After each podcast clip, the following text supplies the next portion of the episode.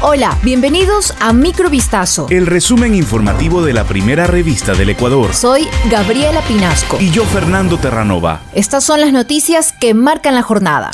La Corporación Participación Ciudadana se sumó este lunes 14 de marzo a las críticas contra la Asamblea Nacional por el otorgamiento de 268 amnistías, de las cuales 60 pertenecen al caso judicializados por ejercer el derecho a la resistencia y protesta social, octubre 2019.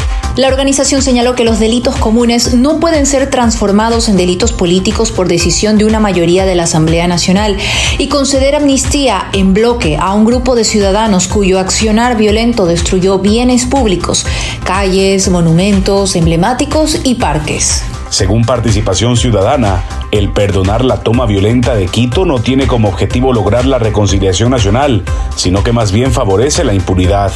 Las amnistías a 268 personas han abierto el debate en la opinión pública en torno a la pertinencia de la medida, considerada por la mayoría del legislativo como un necesario gesto de pacificación y por otros, entre ellos el presidente Guillermo Lazo, como una decisión injusta.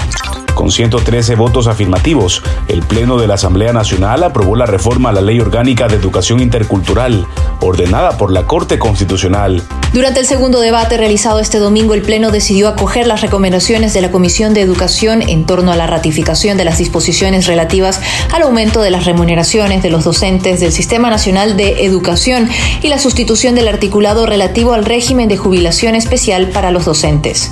Por su parte, Manuel Medina, presidente de la Comisión de Educación y ponente del informe, manifestó que desde la mesa legislativa respaldaron la lucha del magisterio para garantizar sus derechos a una jubilación digna y a un salario adecuado en el marco de la Constitución.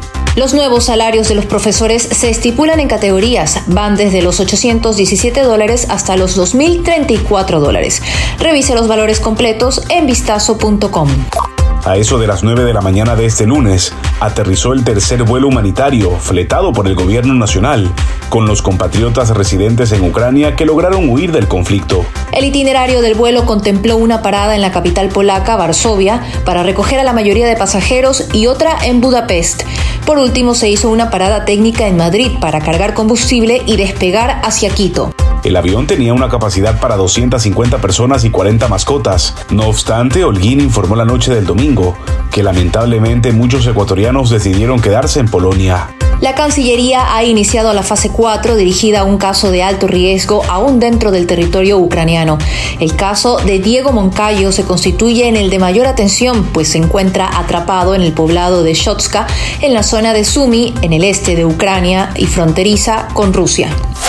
La madrugada del domingo se registró una nueva muerte violenta en contra de un integrante de la comunidad LGBTI en la provincia de Los Ríos. La víctima fue identificada como Jordan Rizzo. El crimen, relacionado con un posible delito de odio, fue reportado al Centro Psicotrans de Quito.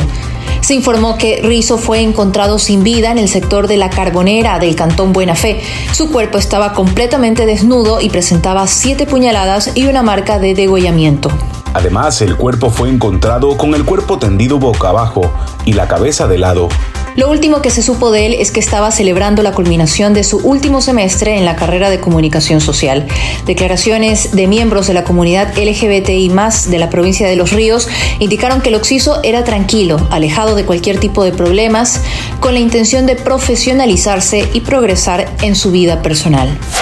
El Tribunal Supremo, máxima instancia judicial del Reino Unido, desestimó este lunes un recurso presentado por el fundador de Wikileaks, Julian Assange, lo que da luz verde a su extradición a Estados Unidos. El caso pasará en breve a la ministra británica del Interior, Priti Patel, que debe autorizar la entrega, aunque se espera que la defensa recurra a otras partes del proceso, lo que podría ralentizarlo. El Supremo rechazó hoy la petición de Assange con el argumento de que no plantea ningún punto legal debatible, lo que significa que sigue vigente el fallo del superior y la deportación puede ejecutarse si eventualmente así lo ratifica la ministra. Washington recurrió en diciembre el fallo del 21 de enero de 2021 de la jueza de primera instancia Vanessa Baritzer, quien denegó la entrega del fundador de Wikileaks al considerar que presenta riesgo de suicidio y que las condiciones penitenciarias en Estados Unidos podían exacerbarlo. Esto fue Microvistazo. El resumen informativo de la primera revista del Ecuador. Volvemos mañana con más. Sigan pendientes a vistazo.com y a nuestras redes sociales.